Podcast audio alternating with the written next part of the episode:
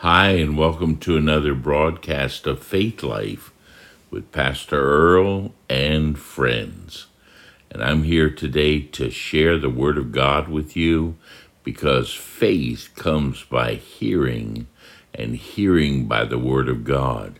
So if you hear the Word of God and you respond and you believe the Word of God, it can save you, it can change you, it can do great and mighty things in your life. I shared with you before that we have some great friends that are sponsoring us and praying for us. And one of those friends is a young lady that's a realtor, Kelly Shockey. And she loves the Lord and loves people and will help you in these difficult times to either sell your house or to buy a house. And she's just listing some beautiful homes. If you're up in the Carroll County area, she does a lot up there, but I know she will go other places. But Kelly can be reached at 443-955-2465.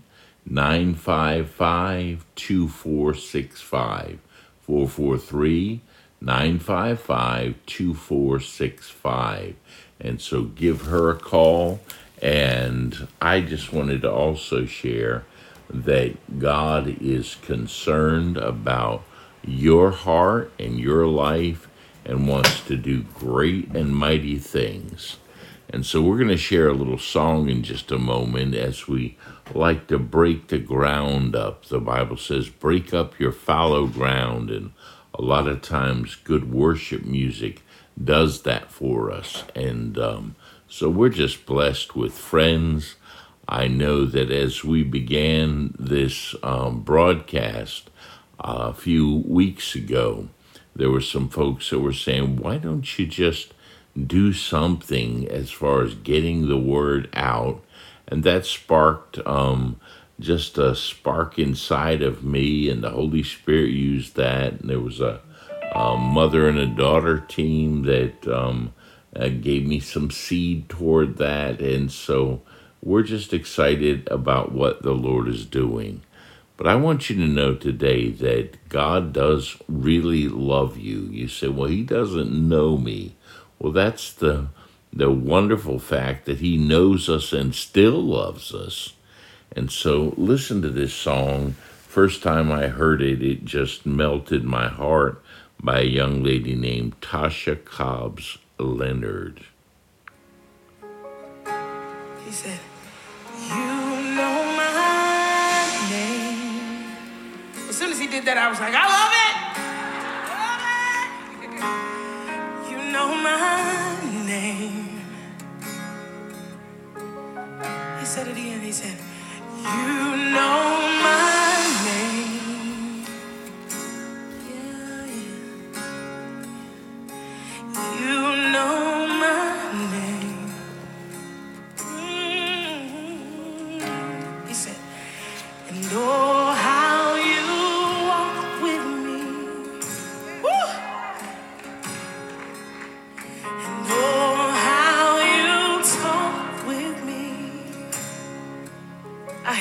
Say, oh, how you tell me, and oh, how you tell me that I am your own. See, God loves you and wants to have a relationship with you. You know my name. Yes.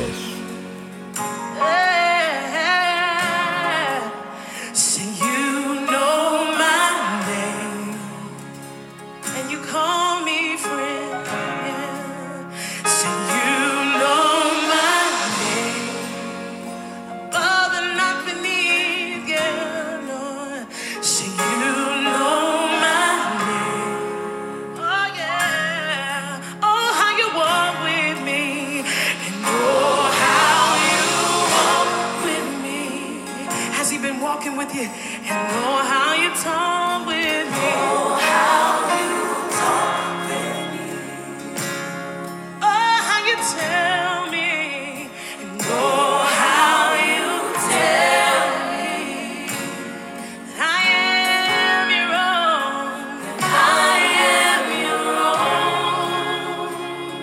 Say that one more time. Oh, how you walk with me. And oh, how you walk with me.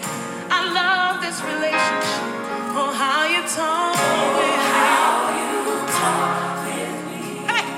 Oh, how you tell me. Oh, how you tell me that I am your own. That I am your own. Now let's just take the next 30 seconds and somebody just say something. What a beautiful song. And I just want to remind you that God does know you. God knows your name. God knows all the difficulty and the pain and the heartache and the sadness that you may be experiencing in your life. He knows about our sin and our addiction, and He wants to deliver us from all of those things. And He can do that through His mighty power and His Holy Spirit. You've just got to allow God to work in your life, and believe me, He will. Let's say a prayer for all those that are hurting and in need of healing today. Father, I pray for that one that's wondering, do you care about me, God? Does anybody care about me?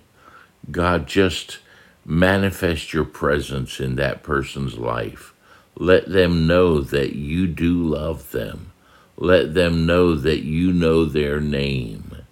And if they will just turn toward you like the prodigal son, you'll come running toward them.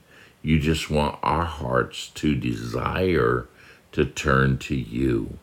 And I pray for that one that's hurting.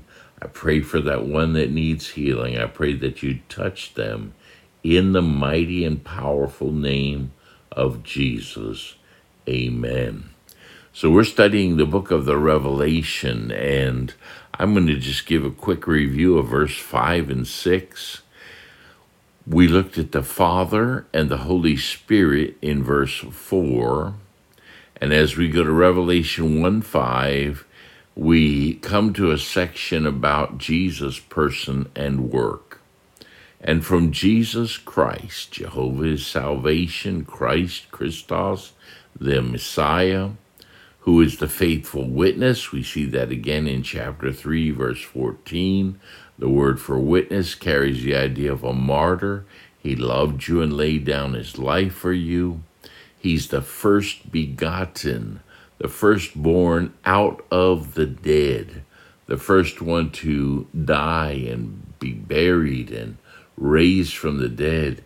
And we as believers, when we put our trust in Him, Jesus is the firstborn out of the dead, but we will follow in the resurrection as well. We'll either be raptured to be caught up to be with Jesus, or God can just raise you out of the dead.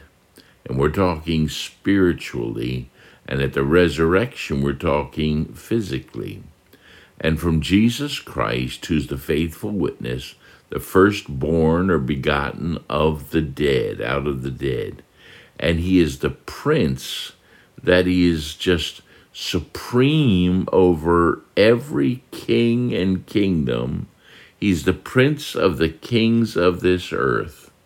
We spend so much time worrying about this present kingdom, this earthly world's kingdom, when we shouldn't have. Some months back, I was just always watching too much news. Now, I'm not saying be ignorant and be uninformed, but it was saturating my mind every day, and I decided one day, well, I didn't decide on my own. The Holy Spirit said, you know what? We're not living for this kingdom. We're living for the kingdom of God. And the word says in Matthew 6:33, seek ye first the kingdom of God and His righteousness, and all these things will be added unto you. So our government's important, yes. Our election's important, yes. Our good candidates important, yes. But you know what? It's more important to be a part of the kingdom of God and you can become a part of that kingdom, that powerful, eternal kingdom by the new birth. Jesus said, except a man be born again, he cannot see the kingdom of God. So also Colossians says you can be translated from the kingdom of darkness into the kingdom of his dear Son. So we want you to receive Christ today. And if you are a believer, then be a true disciple, a true follower of his. He's the Prince of the kings of the earth. And let me ask you a question. Is he the king of your heart? I hope so. And if he's not, allow him to be. As a believer, just say, Lord, I want you to reign in my heart today. And he says he's the one that loved us. Actually, that's in the present tense. He loves you right now. He loved you when he died on the cross for you, and he loves you right now. You say, well, you don't know all the bad things I've done. Well, he knows all those things. Like the song says, he knows your name, and he still loves you. He loved us, and he washed us. That word is luo. That's in the aorist. That means he loosed you from your sins with his own blood. What can wash away my sin? Nothing but the blood of Jesus. And then he raised us up, as Ephesians says, but here in verse 6, he made us kings and priests. Actually, the wording of that is a kingdom of priests. I believe we only have one king, and that is Jesus, King of kings and Lord of lords. But we're a kingdom of priests. Priests are those that offer sacrifices unto God. They worship God. That's our purpose in life, to worship the Lord, to offer sacrifices of praise to him, of our service to him. Whether we eat or drink or whatever we do all to the glory of God. And that's what it says. He made us kings and priests unto God and his Father. To him be glory and dominion forever and ever. Amen. Live your life in such a way that you don't want to receive glory to yourself, but all glory goes to the Lord. And dominion.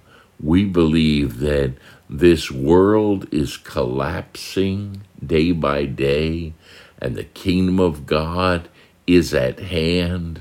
We know that there's the present aspect of the kingdom, and then there's also the future aspect of the kingdom. So we believe that God deserves all the glory and all the dominion forever and ever. In verse 7, we start talking about the coming of our Lord. It says, behold, look, see, he's coming with clouds. He's coming with clouds. Well, do you remember if you studied Acts 1 that when Jesus was with his disciples, he ascended up into heaven with clouds? Now there is the cloud of the Shekinah glory, which filled the temple in the Old Testament. And I believe that it's very possible that's what it's referring to here. The cloud of glory received Jesus at the ascension. He was dead, he was buried, he rose again, and then he showed himself alive, and then he ascended up to the Father's throne. Acts chapter 1, verses 9 to 11.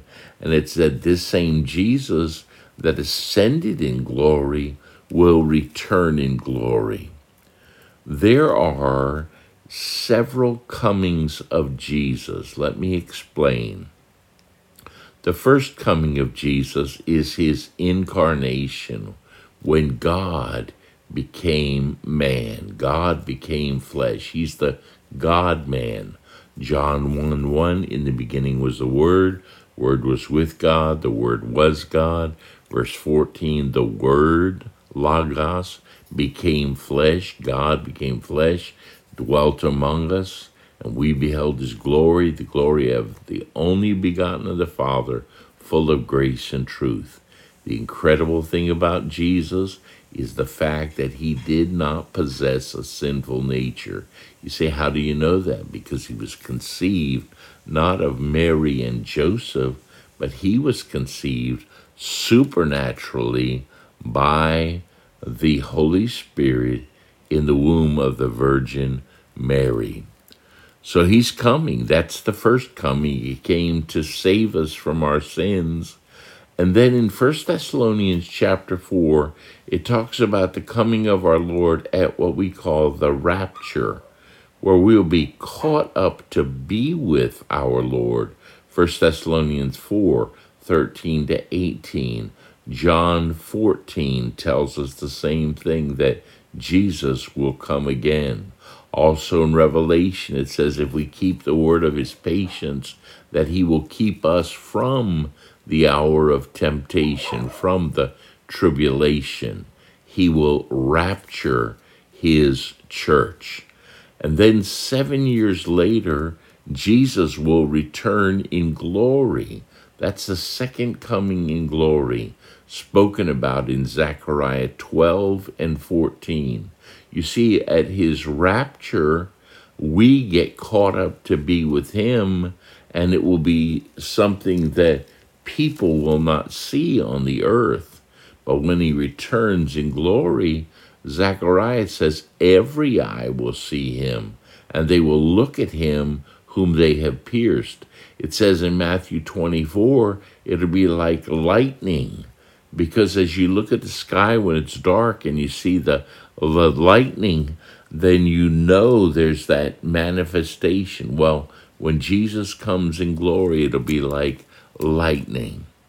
Behold, he cometh with clouds. And it says with clouds, that could refer to the Shekinah glory cloud. It also could refer to, in Hebrews chapter 12, when it says that there's a great cloud of witnesses. When he comes at the rapture, he comes for us. When he comes at the second coming in glory, he comes with us. And so we're looking forward to that day. Revelation 19, I believe it begins in about verse 11, where it talks about his return when Jesus comes on a white horse with the armies of heaven behind him. Behold, he cometh with clouds, and every eye shall see him. They also which pierced him, all the unbelievers participated because of their sin in his death. And it says, and all kindreds of the earth shall wail because of him, even so, amen. Jesus does not want to be your judge. Jesus wants to be your Savior. And if you will turn from your sin and turn to him, he will be your Savior. Will you pray with me today? Dear Lord, pray this prayer if you'd like to become a believer. Dear Lord, I come to you today as a sinner. I repent of my sin, and I receive you as my Lord and Savior today. In the name of Jesus, amen. This is Pastor Earl for Faith Life. God bless you.